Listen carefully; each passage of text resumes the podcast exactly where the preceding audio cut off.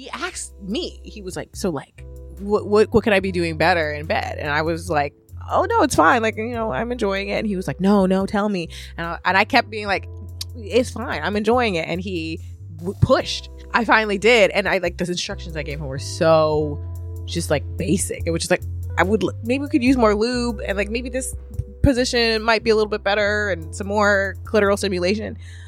Bro, when I tell you he like did like the child thing where he like crossed his arms and was sitting on the bed all mad, and then he was like, maybe we're just not sexually compatible. And I was like, what do you? No, maybe you're not good in bed, dude. But first, a word from our sponsors. This episode is brought to you by Visit Williamsburg. In Williamsburg, Virginia, there's never too much of a good thing. Whether you're a foodie, a golfer, a history buff, a shopaholic, an outdoor enthusiast, or a thrill seeker, you'll find what you came for here and more. So ask yourself, what is it you want? Discover Williamsburg and plan your trip at visitwilliamsburg.com. Welcome to the Man Whore Podcast.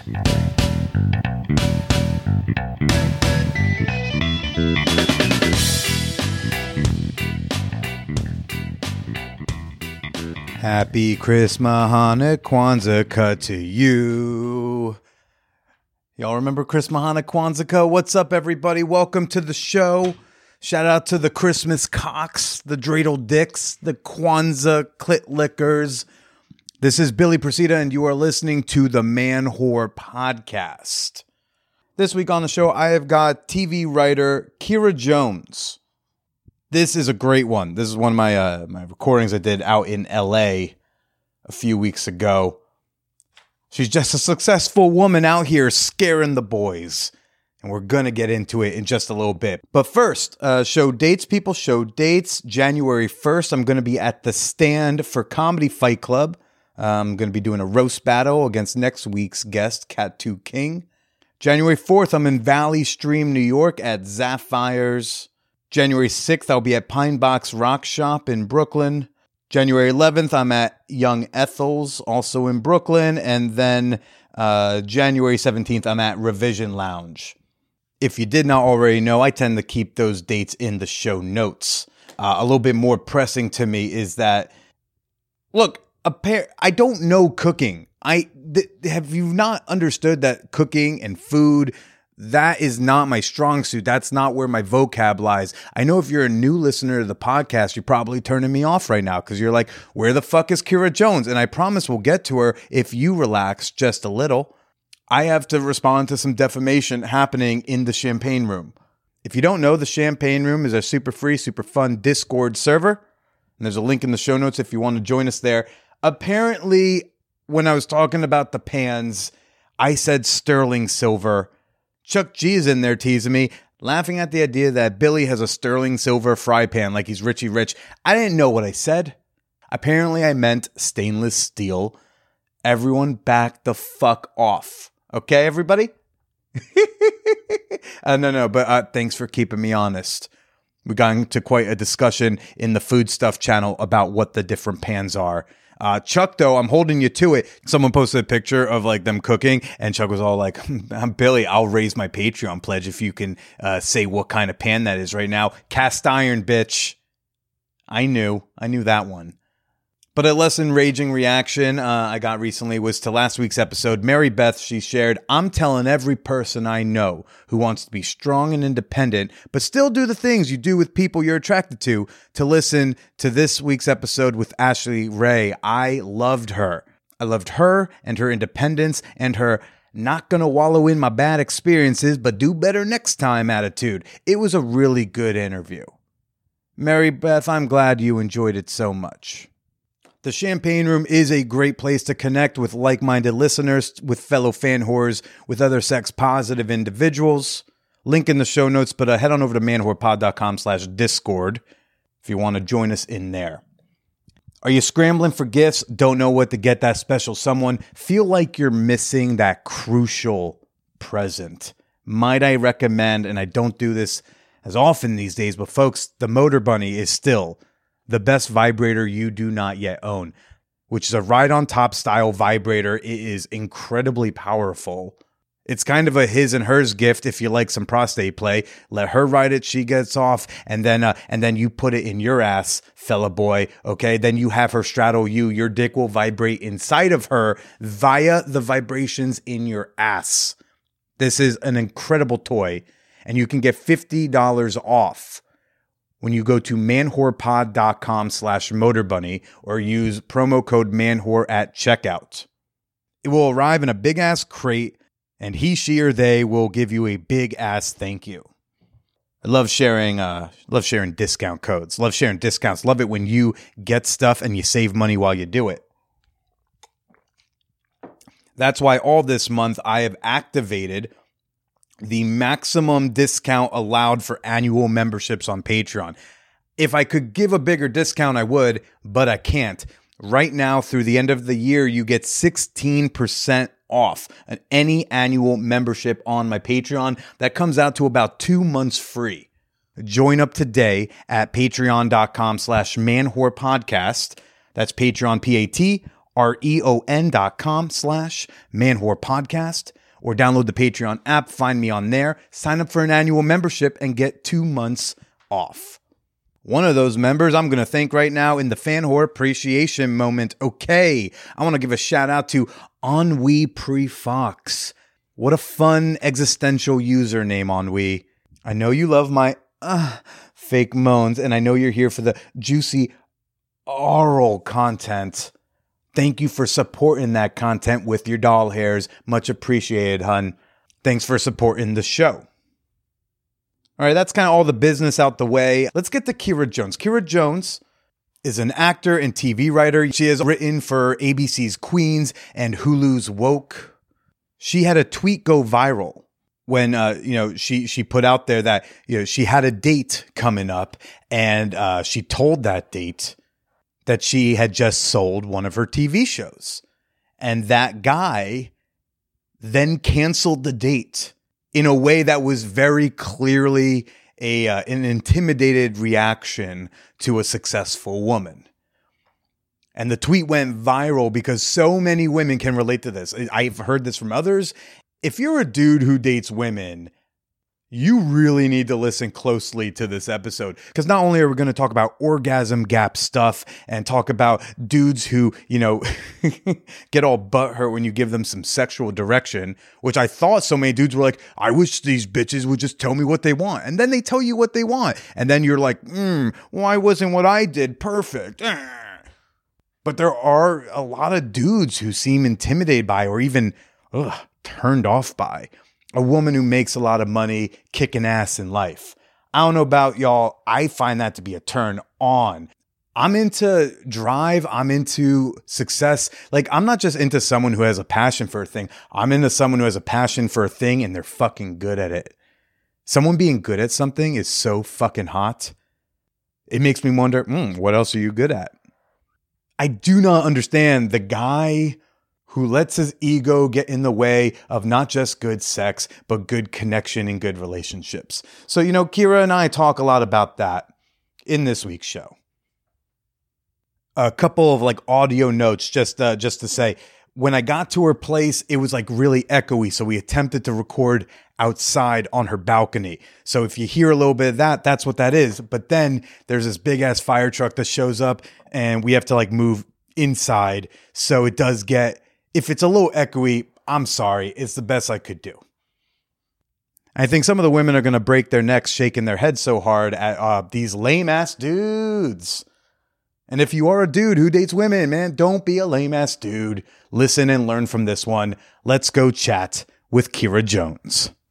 Mom deserves the best, and there's no better place to shop for Mother's Day than Whole Foods Market. They're your destination for unbeatable savings, from premium gifts to show-stopping flowers and irresistible desserts. Start by saving 33% with Prime on all body care and candles. Then get a 15-stem bunch of tulips for just $9.99 each with Prime. Round out Mom's menu with festive rosé, irresistible berry chantilly cake, and more special treats. Come celebrate Mother's Day at Whole Foods Market. Yeah, I was into it when like Drake was on it and everything. Is- Before he when he was Aubrey and not Drake yet. Is was isn't crazy that he's what he is now and he was just that like scrawny basketball player in Degrassi Next Generation. Yes, Blows uh, my mind. I, it doesn't make any sense. He's equally. I mean, he's more annoying now for sure. Um, I prefer Degrassi in the wheelchair Drake to rap rapping about you how. don't want him pre getting shot. uh, no, he, he stood for a while. he did stand for he a had a couple while. seasons. Yeah, I also remember there was a whole episode about how he couldn't get a boner after he got shot. Oh. Yeah, but eventually he got one. Oh, proud of him. Proud of him. What's going on, everybody? We're here right now with Kyra Jones. Hello. Welcome to welcome to the show. Uh, also a fan of the Degrassi me- message boards. Yeah, that's where I met one of your last guests, Jordan. Hey, Jo. Hey, Jody. Um, that's why he brought it up. It wasn't just out of nowhere. Was Degrassi at all formative for you? yes. Um, I mean, I think that it's like extremely melodramatic. It's very soapy. It's not that realistic. Like, ain't no like I went to a high school where a lot of wild things happened, but not to that degree. Um, but I do think that well, one, I was homeschooled for middle school. What? Yeah. Okay. Um, and by homeschooled, I mean don't arrest my mom, but like I really didn't do anything. My mom um was dealing with some pretty severe mental health issues, so I really just kind of didn't go to middle school. I just watched a lot of TV, um, which I found out middle school's is a scam because I just started right at high school and I was fine and graduated top ten percent of my class and went to Northwestern. So don't send your kids to middle school. Apparently, they don't need it, but.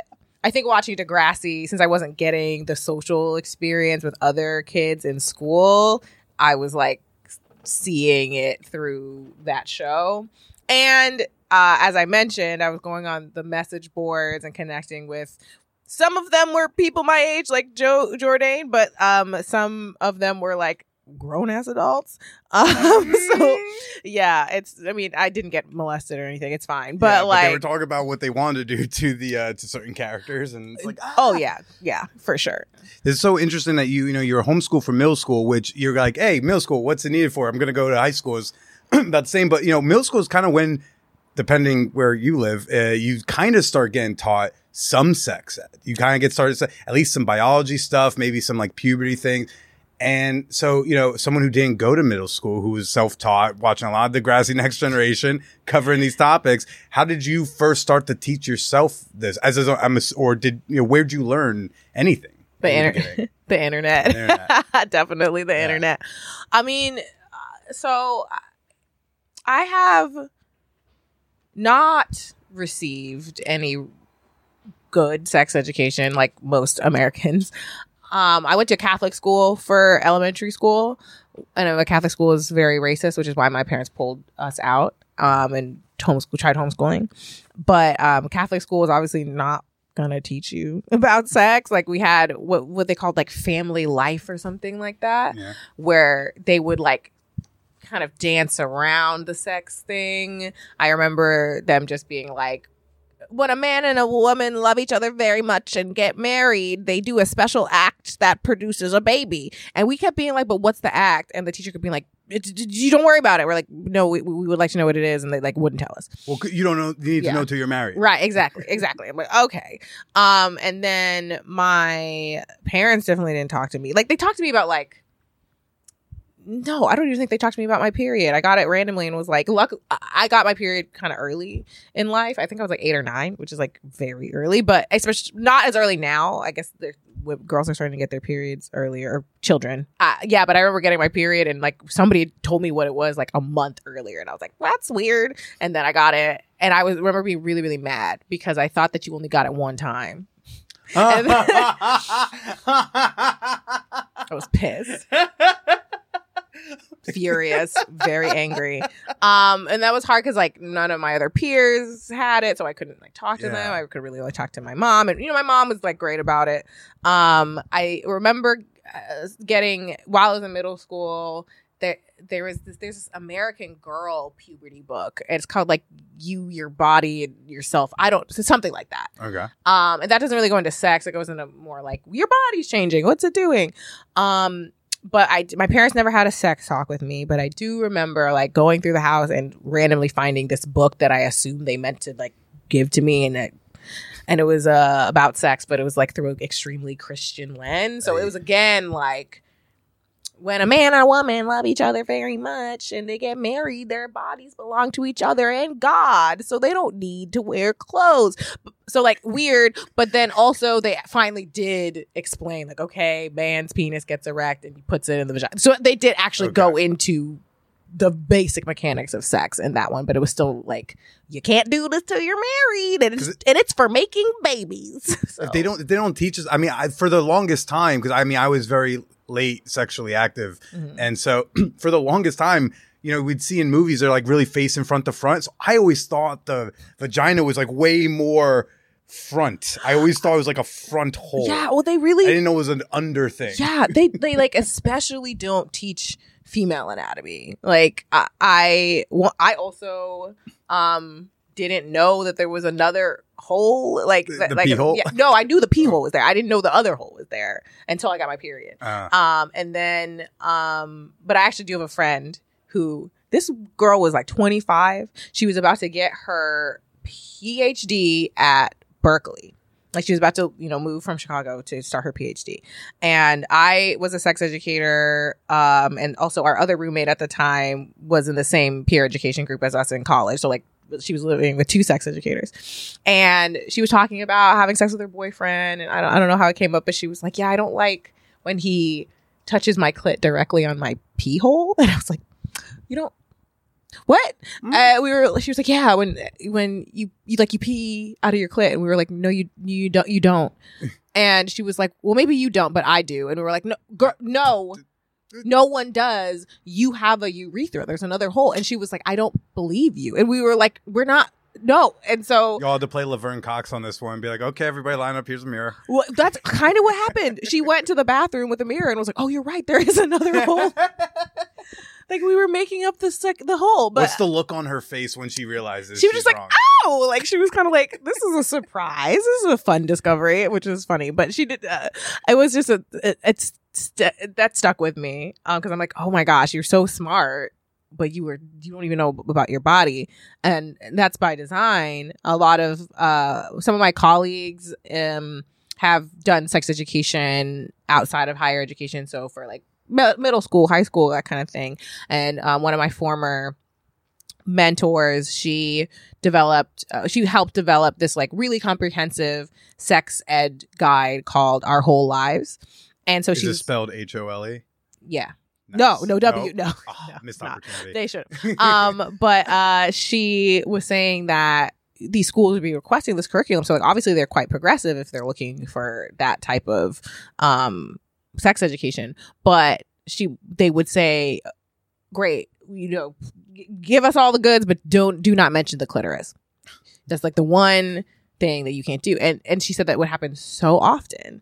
And so like of course no one fucking knows where the clitoris is. It was actually kept a secret from you and you had to discover it later. Um so yeah, I I think I was just so curious as a middle schooler and I had too much time on my hands cuz I wasn't going to school and just started kind of digging around and doing research and not like looking at porn necessarily. I mean, everyone was doing that, but that's not where I was getting the education from. Like I was looking at like sex ed blogs and that kind of thing. Do you So- remember the names of any of these resources you were using in middle school?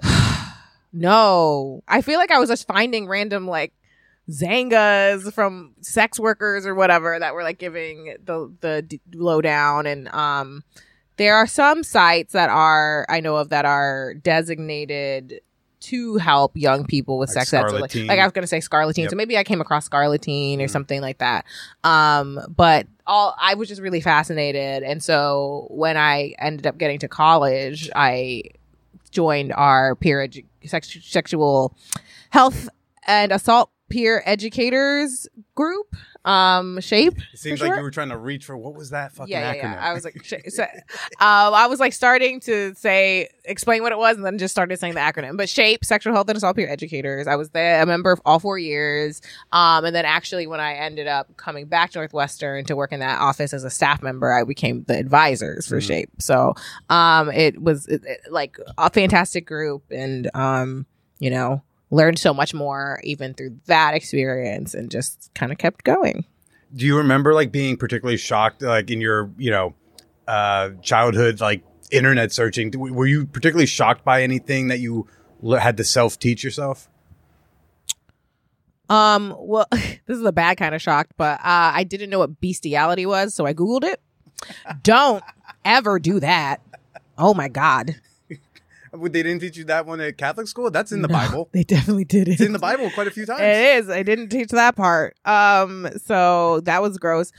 Um, While they're telling us like, hey, don't fuck each other. They, they don't fuck your pets either. I feel, you feel like they throw it in. They're already yelling at us not to do stuff with our genitals. yeah, they, they, uh, they, you should, they should, because kids do gross things. A but curious I mean, nine year old. Come on now. right? Um, so because the first thing that came up with porn, it wasn't just like the Google definition. It was like, watch this lady fuck this frog, and I'm like, what? Um, it wasn't a frog. It was a, definitely a dog or a donkey or a horse or something. But like, Well, those seem to always be like because well, I remember being middle school age and that was Napster time, right? Mhm. So I remember like that was like I'm just searching porn, and then someone some point says like some lady fuck a horse, or you see like a, a joke in a like in a TV show or a movie, like so uh, fuck a horse, and you find out like some people do. So I remember being like 10, 11, whatever, and like kind of searching something like because like like like lady fuck a horse in Napster, and like you found a video of a lady like blowing a horse and i'm like because but you're not looking at it necessarily like even erotically i'm just like like like i can't like like rosario dawson and clerks 2 being like i can't look away from this donkey show you know yeah, great, great analogy. by the time you got to college did you feel like somewhat prepared again like as someone who had to just teach herself Yeah, I mean, at least in the like health care and really logistical sense, I, I don't think I knew how to take care of myself emotionally when Mhm. I was having sex. I don't think I knew how to advocate for my pleasure or anything like that. Um, and that's still something that I'm working through now as an you know almost re- re- age redacted year old. Um, I, I know what town as a grown ass woman. we're in okay? a town where we can't say that number sometimes Right, Uh, exactly. Um, i mean do, seriously even today you still you still struggle with that Yes, I definitely do. following your Twitter, it doesn't seem like you want to not say anything. Uh, Yeah. to- you feel like you seem not shy based on your Twitter persona.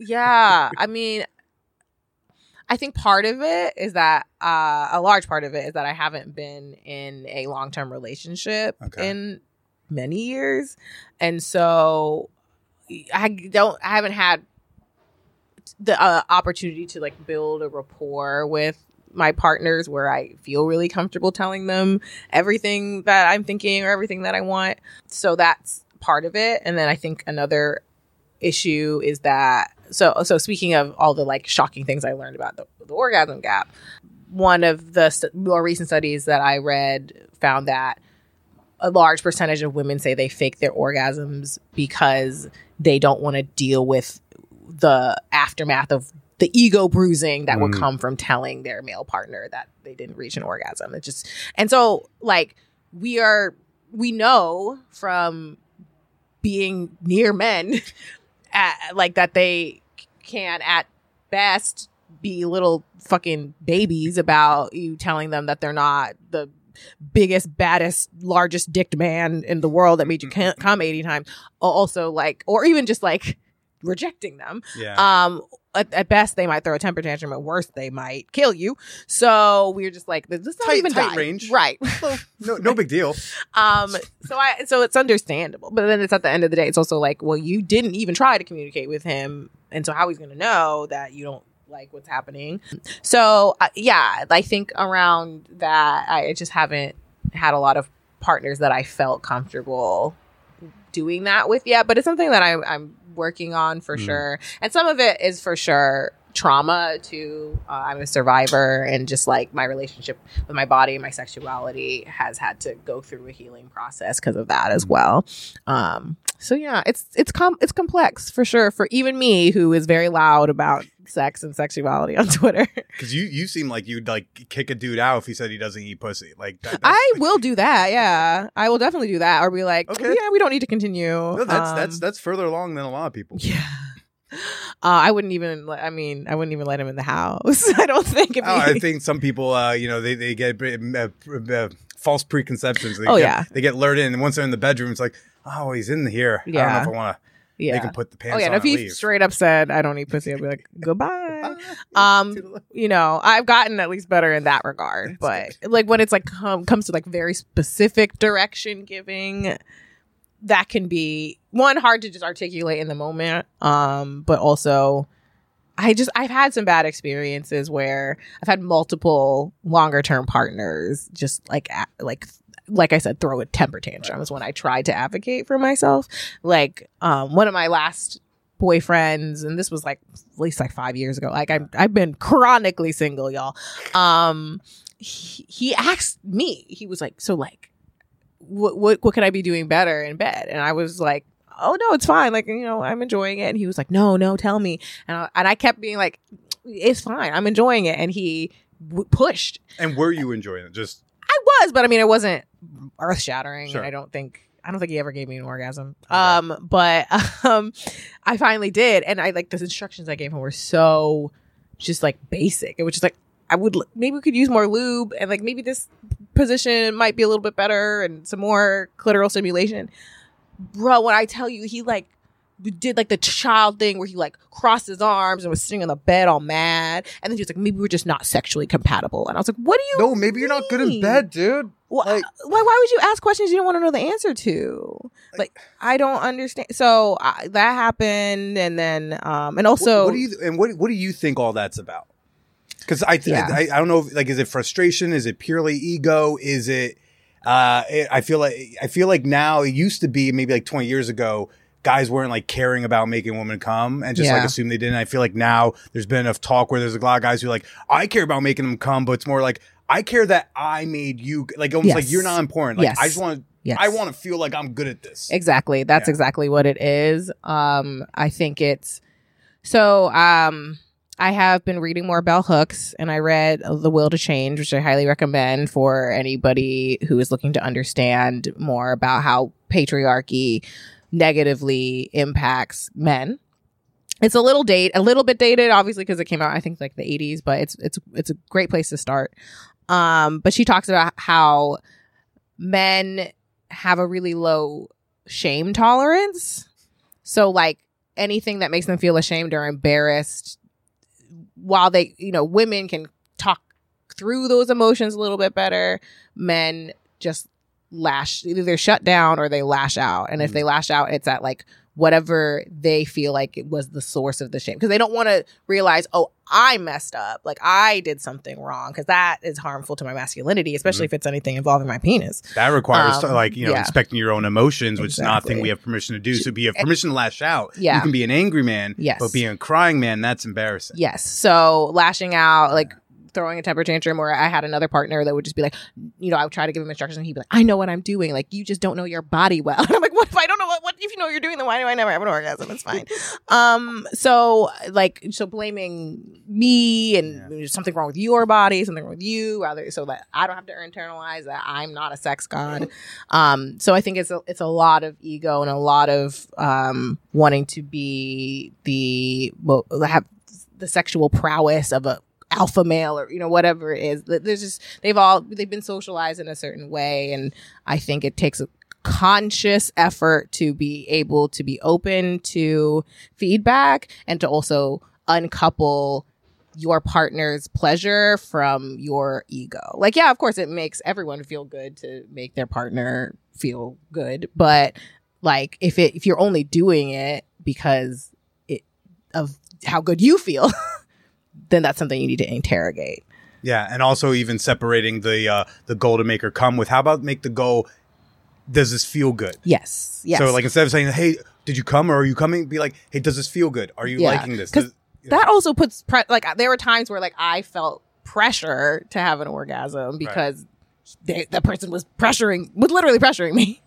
Um, Let's, hang, let's just truck. see what they're let's just see what they're gonna do. Excitable energy to stay in this register. okay. I have problems sometimes where like I don't know the volume of my voice when there mm-hmm. isn't a level in front of it, Oh, and so I have to. no, I'm the same way. I'll I'd be- be using my outside voice when I should not be. So Sometimes like a woman on a date will be looking at me a certain way. I'll be like, "Hey, am I screaming?" And she'll be like, "A little bit." Like, okay, cool, thank you, because I have no idea. I have that happen to me too. So don't feel bad. But we were talking about uh, to, we we escaped the fire uh, fire truck outside doing who knows what, not fire stuff. Um, the type of shame that causes these dudes to just like get so fucking butt hurt when you try to like say, hey, a little to the left. Yes. It's um I've been frustrated by hey, a little to the left. If like I think I'm to the left and I'm like in, you know, Super Troopers like I'm pulled over. I can't pull over. I don't think I think I'm going to be on your outer labia if I go any more left. But okay, you know, but but you still do it. yeah. I feel like there's not really an acknowledgement on the end of those men that have that reaction that like it actually was very hard for us to be vulnerable enough to communicate that. Um, and so when you are already nervous to give that direction and advocate for yourself that way because of the potential reaction, and then they confirm it with that reaction, it just like makes a cycle where you are you in that relationship or even in subsequent relationships you're scared to advocate for yourself especially if you're like i, I really like this person and i want to keep this relationship going and i'm worried that if i bring this up that it's going to cause a strain or even have them break up with me kind of a thing And it's a sad. I think it's a sad state of things when there are like a lot of women or femmes or whomever who go like, you know, I can advocate for pleasure and possibly lose this, or just deal with not getting pleasure, and at least I have someone around. But there, it's not a person who's giving you pleasure, and it's like they. I feel like sometimes they think like, ah, do I really want to roll the dice to see if I can find Yeah. this this guy who's going to do that? is literally what the pilot I wrote that broke me into the industry is about, like exactly what you just articulated. So it clearly is very resonant um, to folks since it got me so many opportunities and it's now set up with a production company that I, you know, I don't know if I can announce or not, but I mean, I, yeah. I, I, without saying the name of the thing, of course, but just, is this the show that you sold that you mentioned in that tweet? no, I've sold multiple shows. Hey. I mean, okay, so when I say sell a show, pe- people use I it don't know, interchange. shows. Yeah. I see no roommates. Oh, right. That that's doing pretty good. um, I do not have roommates. Uh, please don't come murder me. But no, no, um, this, this is New York. I know a lot of people in Ryan Yeah. with three roommates. Oh yes, exactly. I mean, even here, it's expensive here too. But um, no, that that was not the one. And so now, I you tweeted about this is this is one of the reasons I, I reached out. I was like, clearly I need to talk to this person. I'm gonna be in LA soon. you you tweeted out that you had a date. Yeah. And you told the date that you just sold the show. Yeah. Which is a good happy thing. Yes, I think so. Uh, Right? It's very hard to do. It's, it's like saying I just got a new job or I got a promotion. However you phrase it's, it's Yeah. a good thing. It's a thing you would congratulate someone on typically. Yeah. And this guy, you say, canceled the date. yes, he did. He canceled the date. Um, which was honestly fine because he seemed annoying. Um. So I didn't want to go on the date that bad, but I was like, maybe he's just annoying over text and he's nice in person. And um, my friend had set us up on a blind-ish date. Um, so it was my friend's boyfriend's friend, and she was very clear, like I don't know him that well. Um, he's every time I met him, he's been nice, and he's a broke actor, so you know, d- d- beware of that. But but I had just told her I had Wary of anyone with a headshot. right, including me. Um, but she, she, I had told her that I hadn't gotten laid since July, and she was like, "That's unacceptable." Very unacceptable. Sorry. break down real quick. I was, that's not okay. The- the dating, we'll get into it later. Okay. dating in LA is that bad that I can't. And I had to, and I got laid in Atlanta, so um, I had my friend's wedding. With the July thing. Yes. I had to leave the state to get to get dick, Uh, but um, but I told her that she was like, "Oh no, like like I, let me just set you up with this guy. Uh, at the very least, he'll probably fuck you." We had the the date set up, and we'd been talking a little bit, and he was already getting on my nerves because, like I said, he's an actor, and I, my background is in acting. I studied theater at Northwestern University. Like I know a little. Uh, I've been on several TV shows. I know a little thing about. I don't claim to be an expert, but I'm doing all right. And this guy is one of those LA people who just decided to be an actor. Like he said that he's only been acting for like a year or something like that, and What just does that even mean? Which- I decided a year ago to pursue this. Yeah, like, how long because- have you been doing it? oh oh, oh it gets stupider because the reason he decided was just somebody came up to him on the street and was like, "Are you an actor?" And he was like. No, but I should be. and just decided he's gonna be an actor. So like already annoying. And then he was like mansplaining acting to me, and I was like, I have an acting degree. Like stop. Anyway, he was already kind of getting on my nerves. But then um, he had asked me a question about. He asked me where I saw myself in five years. Okay. and I said I see myself uh, running at least one television show that I created, and I think I'm on track to do that because I actually just sold a show, and I have others that are getting set up, and so I think that that's a pretty high possibility. And he didn't respond to that. Um, he was just like, "Yeah, so um, the date we were supposed to have tonight." uh, I can't do it anymore. Something came up, like something really important with work. It's just too important. Sorry. My, I was like, my friend said that he drives for Uber. Like he doesn't have important work. but even if he did, like it was so, it was not apologetic. And I wasn't like, I'm so sorry to cancel. Like I'm free this day. Can we go? It was like getting very a surge announcement like five hours in advance? right i was like what the fuck so it was just like it clearly very reactionary to Yeah. my, what i had said and i was just like wow i mean i've definitely had issues dating in the past because when i became more successful but that was that was the most severe reaction that i've seen. So i tweeted about it and I, I promise you i did not mean for this tweet to go viral at all. I also did not mean for it to be the announcement that I sold a TV show. I was just like, this is a wild ass thing that just happened. And it was during all of the like hullabaloo about Twitter might be in its final hours. Twitter's on 2%. You're like, this you Twitter's know. not even going to be, this tweet Right. won't even be here next week. So everyone was too busy like dunking on Elon Musk, and I was like, no one's gonna. It doesn't matter. Like, so no one's gonna be like, oh my god, you sold a show. No one's gonna see this tweet. This shit went hella viral. One, people congratulating me on selling the show, and they're like, honestly, congratulations on both accounts because you dropped a bum motherfucker and you sold a show. And then people, a lot of like hundreds and hundreds of women started sharing similar experiences that they had had, like their partners, um, either uh, acting out or ending a relationship or ending a date early or, or whatever when they find out that oh they got a promotion or they're gonna pursue an advanced degree or they want an award or they have a nicer car than them there was a lot of car stories that sounds very LA. yeah. Well, I don't know if they were all LA. I think like I definitely saw people like geotagged other places, but um, I was like, oh whoa, because I had also on that thread shared of TikTok about Yeah, that sounds- had some like cite, cited statistics about how you you're you're more likely to be cheated on or you're more likely to have marital issues or get divorced if you are a woman who owns who who or out earns your husband. Mm-hmm. And it's not only monetary um but also like any type of social or academic or any type of win a lot of men see as their like a win for their partner they see as their loss which is bananas Yeah, I think I replied was like, I see this as like, if it, especially if it's like an established partner, this is a win for us. Yes. Like, like if I had a girlfriend who like sold a TV show, I mean, I don't think like, hey, now I'm like leading, but I go like, I could feasibly maybe if this goes to two, three, I could get like a janitor role where every three, every three, four episodes. That's all I want. I want the janitor and Scrubs role. I want every three, four episodes. I got a good line, and then I can just milk comic cons, Yeah. fucking every year selling T-shirts. See, that's a I'm good, strategy. That was the other part that was really wild that he did that because he's an actor. I'm like, why would you, you not- burn a bridge of somebody who could give you a job at some point? Yeah, Like, and if you can make her come, I mean, you might get like supporting actor. listen, I, I, it's getting that bad. yeah, uh, I, I mean, I, I we, we're not doing any casting couch over here. Don't get any ideas, but, like, it would help. You know, it wouldn't if if we were in a consensual relationship that was not quid pro quo, but you happen to be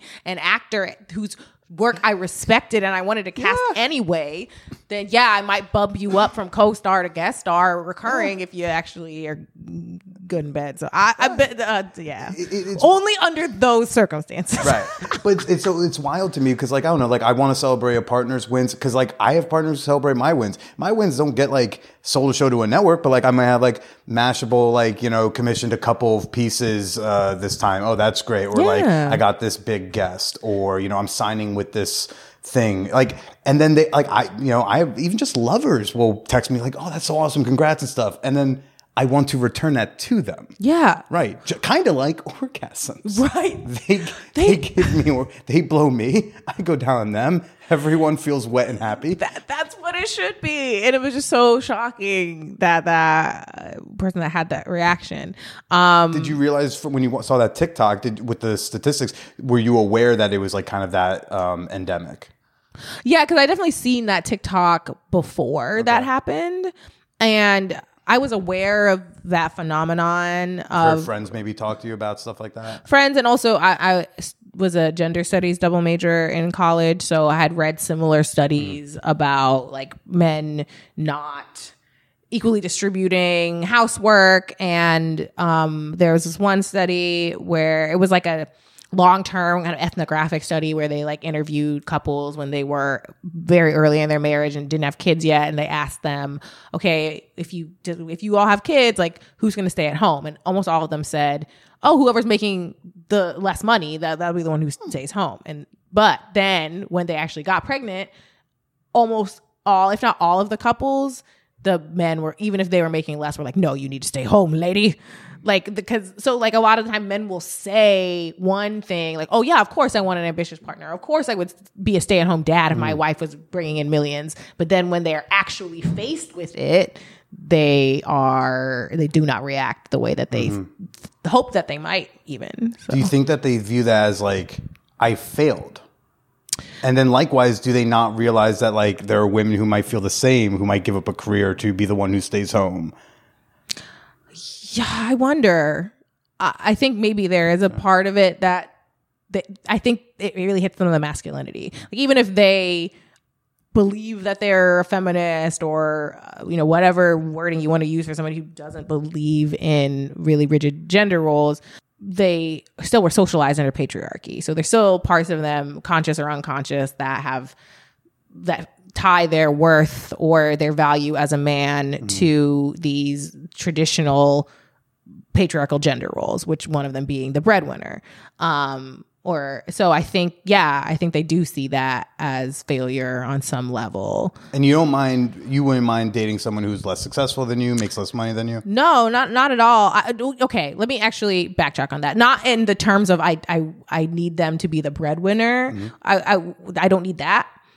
But I have just seen I've had too many issues with especially men who earn less than me because it makes them self-conscious and so i don't like the way that they lash out at me and start treating me weird i don't like that but it's not it's not because i need them to have more money Right. it's i just want them to treat me like a human being you know And you don't, so you don't mind, yeah, you don't mind if they drive for Uber. You're just No. like, but like, I, you know, you, well, I don't want to put words in your mouth, but like, I, I I've heard from people, um, like a lot of women who go, I don't, it's just, I just want to see that you're driven Yeah. at something. You're doing something and hopefully you're doing it well, whether you make dumb podcast money or like, you know, you're a finance bro who makes, you know, six figures. Yes. It's like, are you doing something? Do you have, pa- I mean, like, I get a lot of women who tell me they've really, I don't make a shit ton of money. I do. I talk about my dick for a living, right? Like, and, and and but they admire like the passion, the drive, and like the motivation, and like whatever successes I do have with this, they admire that stuff, and they almost all of them make more money than me.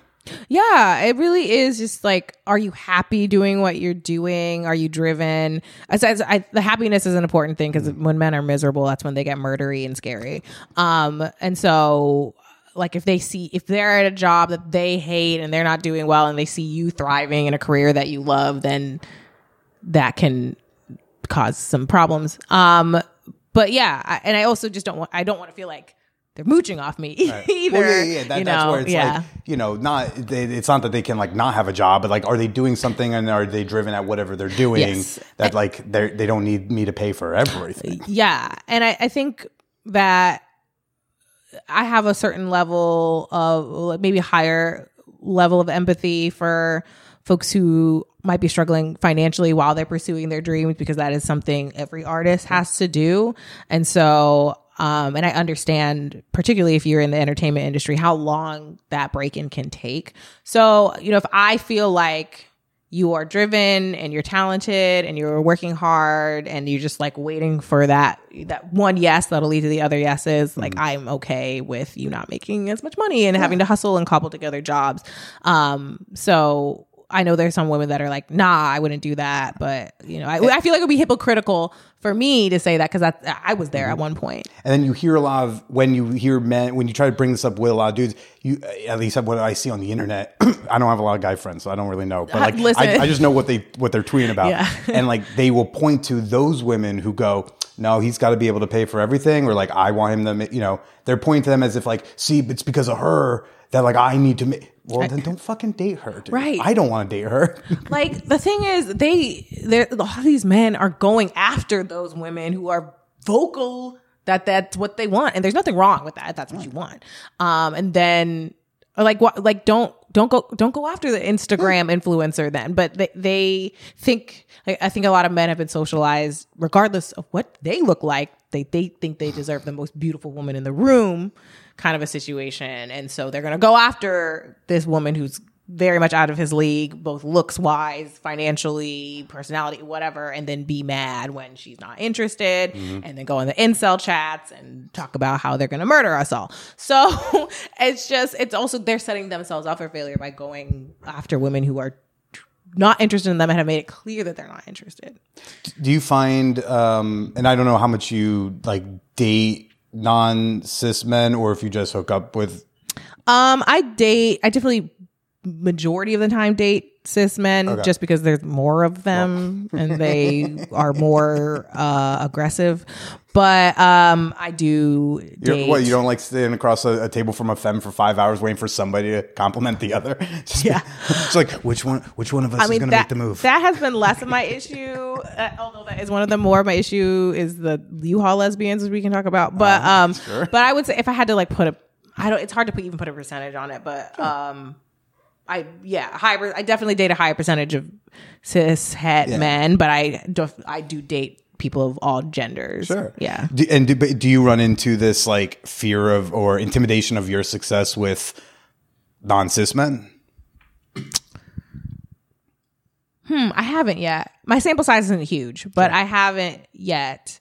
At, at least my sample size is not huge. Do you hear after. about this with like queer friends? Because like you know, I really only hear. I almost. It's not like it doesn't happen, but like I mostly only hear about it in this situation with like a woman more successful than a dude. I don't think that I've heard about it from my queer friends, and, and obviously, I haven't heard like gay buddies be like, "Oh, I'm mad that Jim makes more." They're like, "Oh, Jim makes more than me." yeah. I mean, obviously, like there are ways that Financial top. Can we? Is that a thing? I would I would love that, but um, there there are ways that cis het problematic uh, dynamics can replicate in queer relationships, and you know I. Not that it's the exact same thing, but I do remember going out on a date with, like, uh, actually a couple times going out on dates with more masculine lesbians and them feeling some type of way about me trying to split the bill with them or pay the bill. And like no i'm the one that's supposed to pay. So it's still they still internalize definitely some toxic masculine. I mean not that paying for the bill is toxic but the way like literally the way they would say it is like no like i'm the one that's supposed Right. to pay because i'm the more masculine one and Right. that's weird. And if if um, I don't like, that's not like it, it, it like paying for this bill is like reinforcing my like masc butch you know lesbian like identity. So if you don't let me be manly quote unquote right now, then like it what am- what yeah am yeah. I think that sometimes masc lesbians and studs can adopt the more toxic traits of masculinity and maybe because they're not getting held as accountable for it because they're women or i don't know if it's just like i want to be as masculine as possible and i see these harmful traits as being the most masculine. Um so i have had some issues with that. So i, I wonder if in relationships where there's a more femme partner and a more masc partner if those um the things that we're talking about are present. But um yeah i haven't heard exactly this experience from queer folks. No. Would you rather be dating more like non cis men if you had uh, I, I, I, for lack of a better word, access? it's a pretty good word. I mean one i'm just like trying to figure out what the queer community is here in la Okay. um so I, like i knew where to find the queers especially the queer women and non-men in chicago but i'm still finding it here. Like it's just yeah you go to west hollywood that's where all the white gay men are. And that's Right. not what i'm looking for obviously. Um and they're not looking for me either. So i but i'm like trying to figure out where the like queer people of color Yeah. congregate more. And so that i was actually just talking to a friend about that before you came in and i was like i don't because they were here for a couple months. Like i couldn't figure out where the queer women were. I'm like girl i don't know either. Um so that's part of it. So it is access a little bit. I would like to date more um women and non-men. I actually think i just tweeted about this but i, I keep having this issue with U-Haul lesbians, which for people who don't know comes from the joke like what does a lesbian bring on a second date?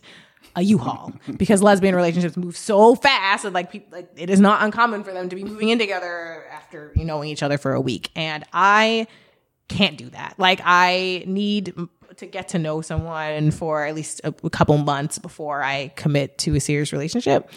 Um, and Sounds reasonable. It is reasonable, but the thing about the U-Haul lesbians is they make you feel like you are a fuck boy for having v- very um regular boundaries around that. It has been 17 days. What are we? Exactly. Uh, uh, Literally, I've had it bef- even before the date happens. Them being like, "Why? Why are you tweeting about going on dates with other people? Like, we're going on a date." I'm like, "Yeah, I don't. I don't, I don't know you." Like claiming you before you even met in person, and kind of thing. And so, like that has freaked me out.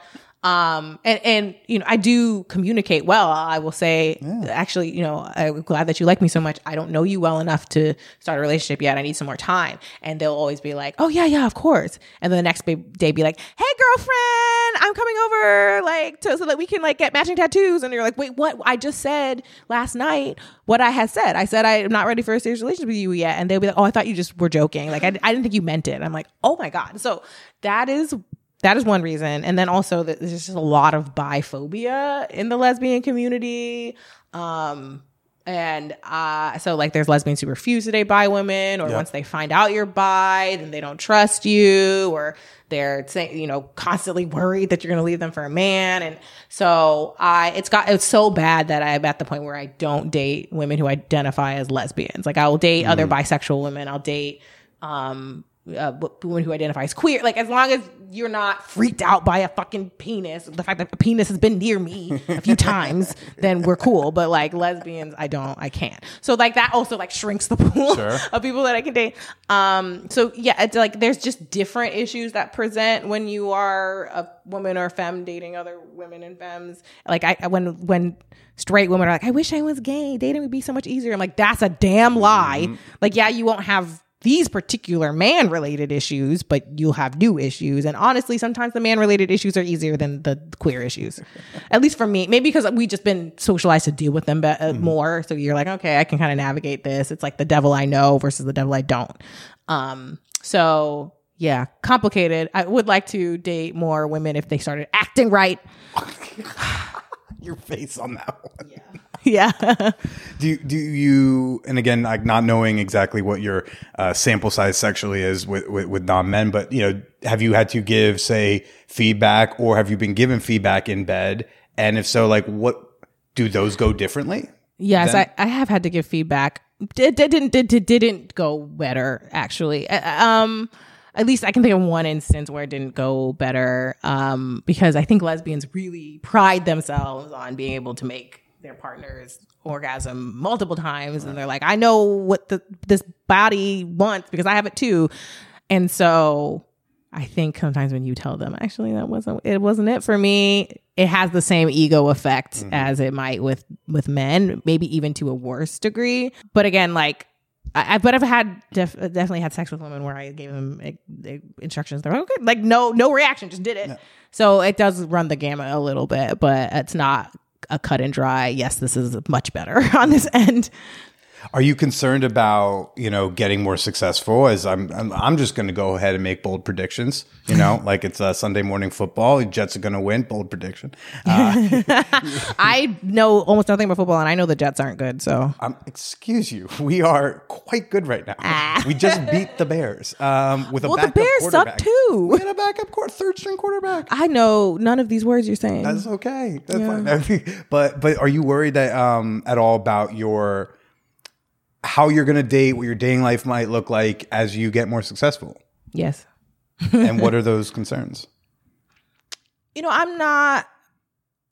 Uh, I'm not someone who feels like I need to be married or have a long term partner in order to be happy. Like I, I love my life now. Um, and I, if I was gonna take in a serious partner or, or start a serious relationship, they would need to be making my life better than it is. Mm. And um so my life is pretty great. So This is a, this is a great spot. thank you. I, I like have a cute apartment. It's big. Um I, my A little job echoey, but- a little bit echoey. Um I have my dream job. Mm-hmm. Uh and I have amazing friends and support of my family. So just like a, a long-term loving healthy partnership would just be icing on the cake for sure it's not making the cake worse you're making it taste better okay the frosting needs to be made with sugar and butter and delicious things and not doo-doo i want doo-doo icing on my cupcake i'd rather have a cupcake with no icing.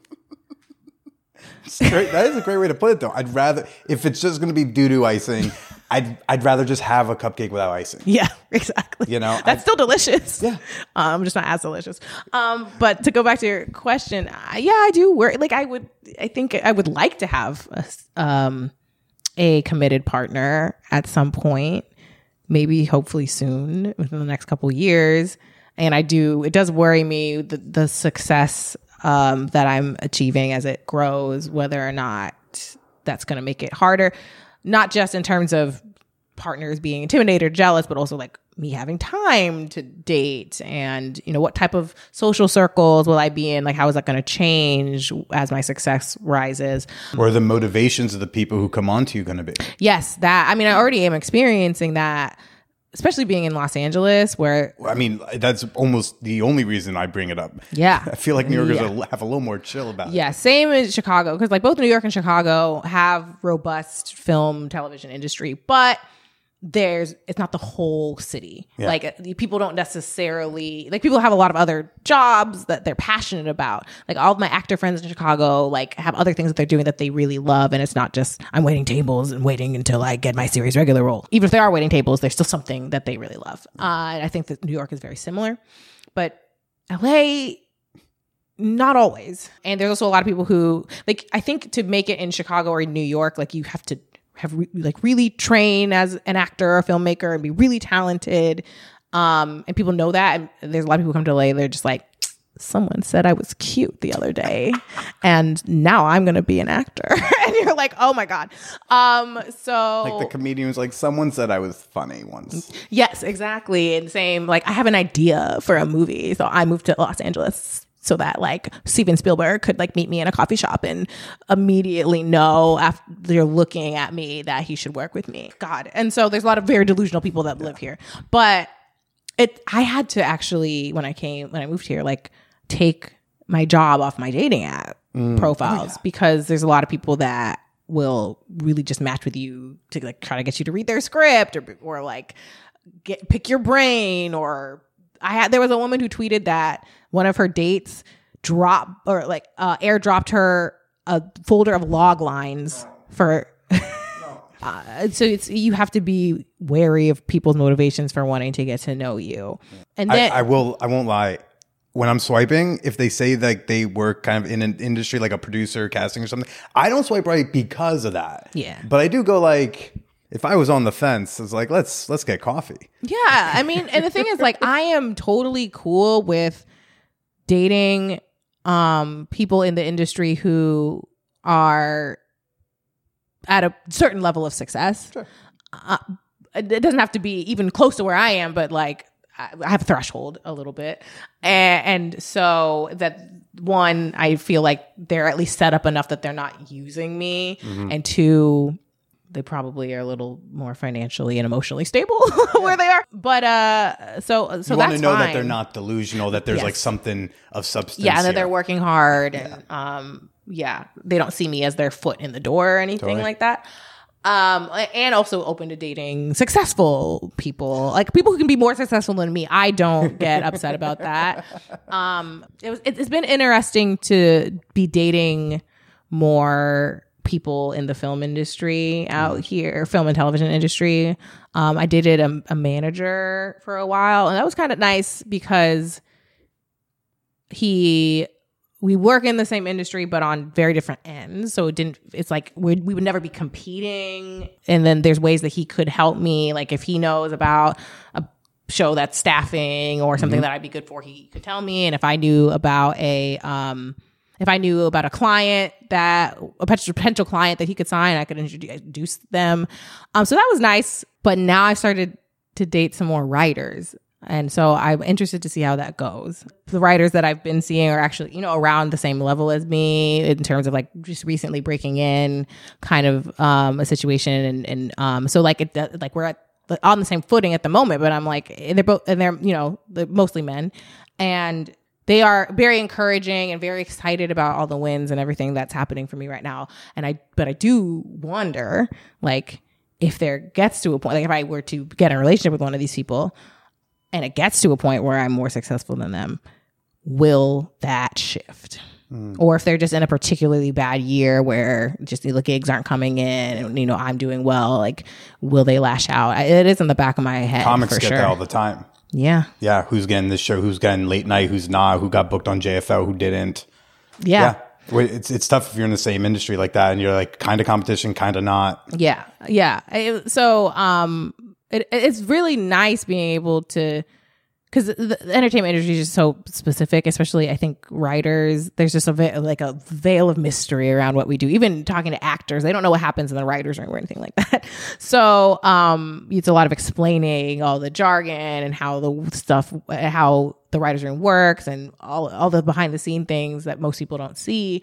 And sometimes you just want to come home like I have some tea about what the grip did today, and I want to talk about that. But then if I have you, if I'm dating a banker or whatever, the fuck, I gotta explain what a grip is before I can even tell you the tea. And sometimes you don't want to do that. So it can be kind of nice to like have that shared language and you know un- understanding. So um, there's some. I'm excited to see if anything comes of any of the people that I'm seeing that are writers, but also a little scared.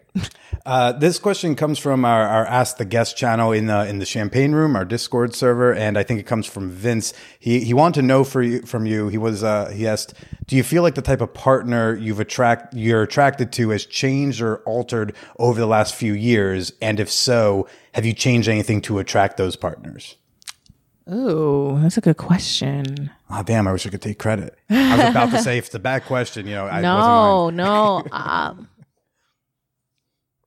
I mean, physically, I don't think that that's changed. I also just like um a wide array of physical types. So Mm-hmm. I, yeah, I don't think I have become more open to dating white men.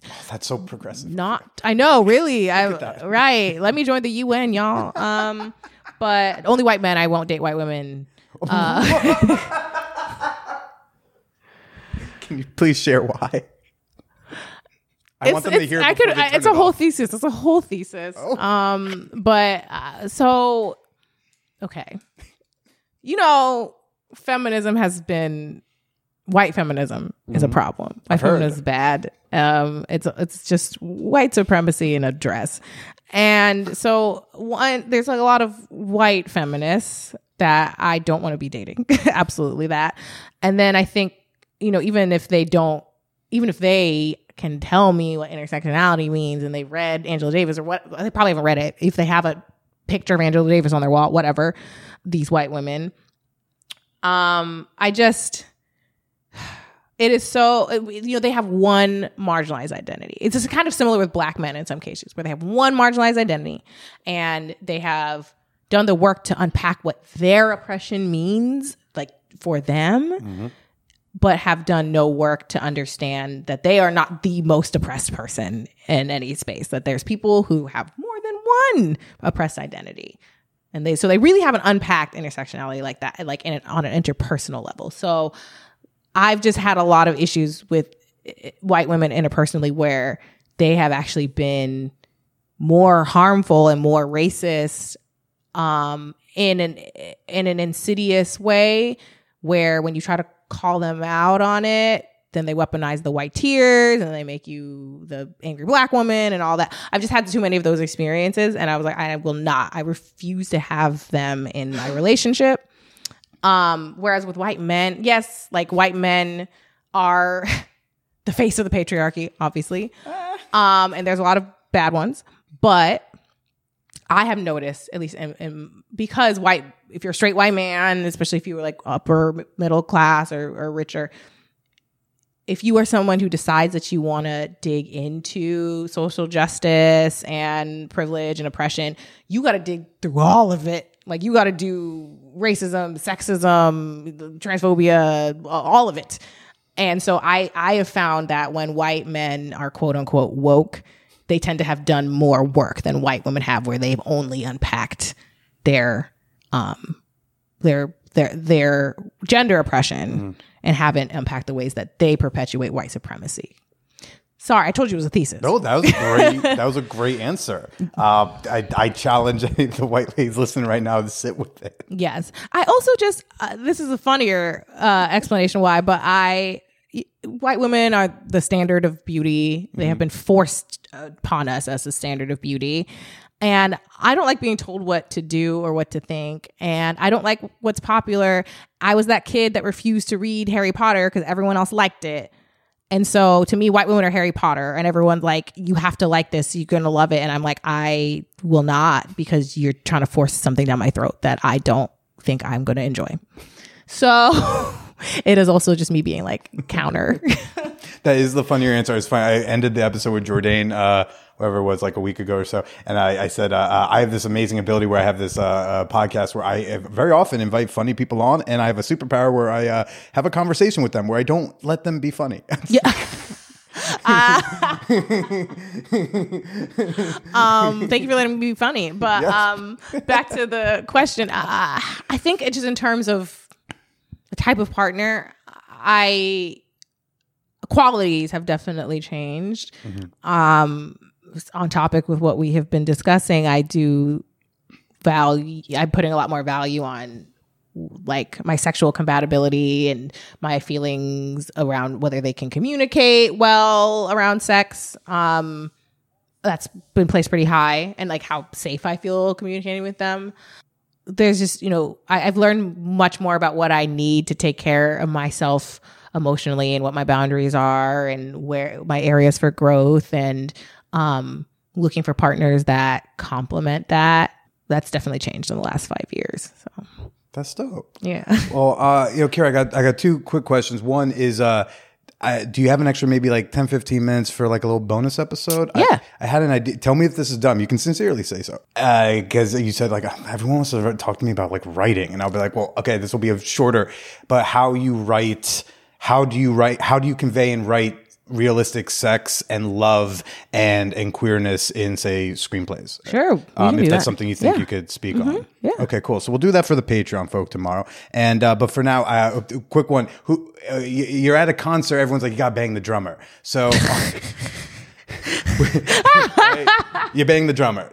You'll thank me later bang the drummer. Okay. uh so on a tv show who, who's best in bed on the set? Producer director actor writer grip uh Oh man. who's the drummer on a tv set Oh. Well, the grips are the hoes. They like, are. yeah, the the grips are the ones that are usually like the community dick on set, or like they're hitting on everyone or whatever. Like they're notoriously, they're notoriously known for that. But this is um, new information for me Yeah, the grips and uh, um, eh, they sluts and for people listening what is a grip they move shit. That's all. They grip the thing and they move it somewhere else. Mhm. Um, so they're usually men and they're usually younger. That's probably why they're hoes. Um, I mean, I can't say that I fucked my way through a film set, so that's kind of hard for me to answer. I've dated and slept with, I think, more actors than anybody else. the, the fun answer the non-scientific answer Probably uh, instinct Uh, you know, I think that maybe maybe direct you would think directors since they can multitask well and they can delegate and um but maybe actors because they if good actors if they can take direction. So it might be one of those two. Okay. Um but writers have such great imaginations. So maybe maybe yeah. Uh, you know what? Probably the showrunner probably the showrunner yeah because they got they got to do all those things at the same time Love that. Yeah. Uh, Kyra, you know, where can people go to find you, follow you, uh, you know, uh, admire your success and watch you just shit on dudes on Twitter? Okay, so uh, Twitter, you can find me at um, Black BLK ass feminist. Um, for as long as Twitter still exists, they said it was going to die and it didn't. I don't It's think still- it is. Yeah, I think it'll be there. I think so. Um, and then on Instagram, I am uh, Kyra K Y R A dot A dot Jones. Um, and those are the two main places that you can find me. Um, if you want to watch shit, I wrote on a show that was originally on ABC called Queens and another show that's on Hulu called Woke. You can stream them both on Hulu now. Yeah, those are the best places to encounter me at the moment. Fantastic. Well, Patreon people, you're going to hear more of us tomorrow. But for now, Kyra, why don't you go ahead and say goodbye to everybody? Goodbye, everyone. I don't hate men. I mean, I do, but only because I want y'all to be better. Okay. I just, I, I, it's a, it's a hatred out of love, and I just know y'all can, y'all, y'all can evolve, and I want you to, and I do it by dragging you.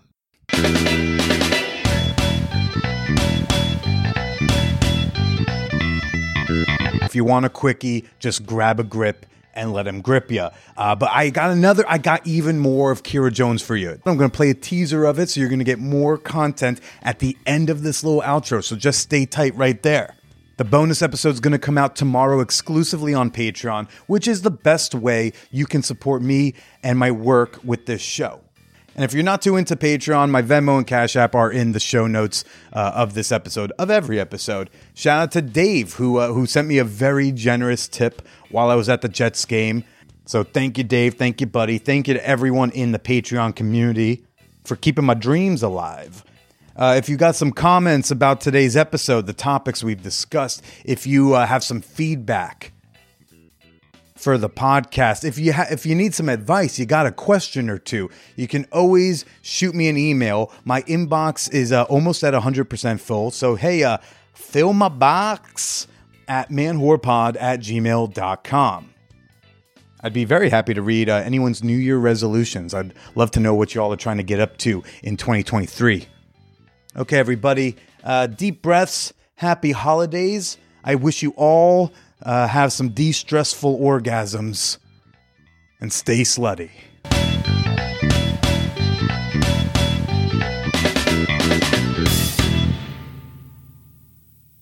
So some scripts really will just say like sex, something just like sex scene. Yeah, it'll just Yo. be like, and then they fuck. like it'll just, you know, it won't, it won't go into any specifics. And then, Wow. it, you know, as an intimacy coordinator, actually, sometimes the first question you got to ask the writer is, "Is this consensual?" And they're like, "Yeah, of course." I'm like, "Well, you actually, you didn't, you didn't say in the script. I mean, not that you have to say they have consensual sex, but it's not, you know." Like maybe some of the actions that they're doing, if it's somebody getting slammed against a wall or whatever, like that might not be consensual, bro. So you know you have to write. Is this what- aggressive sex or not, right, yeah. Aggressive consensual sex, or um, they're both enjoying it. What whatever um, you need to do to convey that. But yeah, so one like make sure it's clear that it's consensual. Mm-hmm. Um, but yeah, just like I think you can learn so much about a character by the type of sex that they have, and so you're just use it as more character development.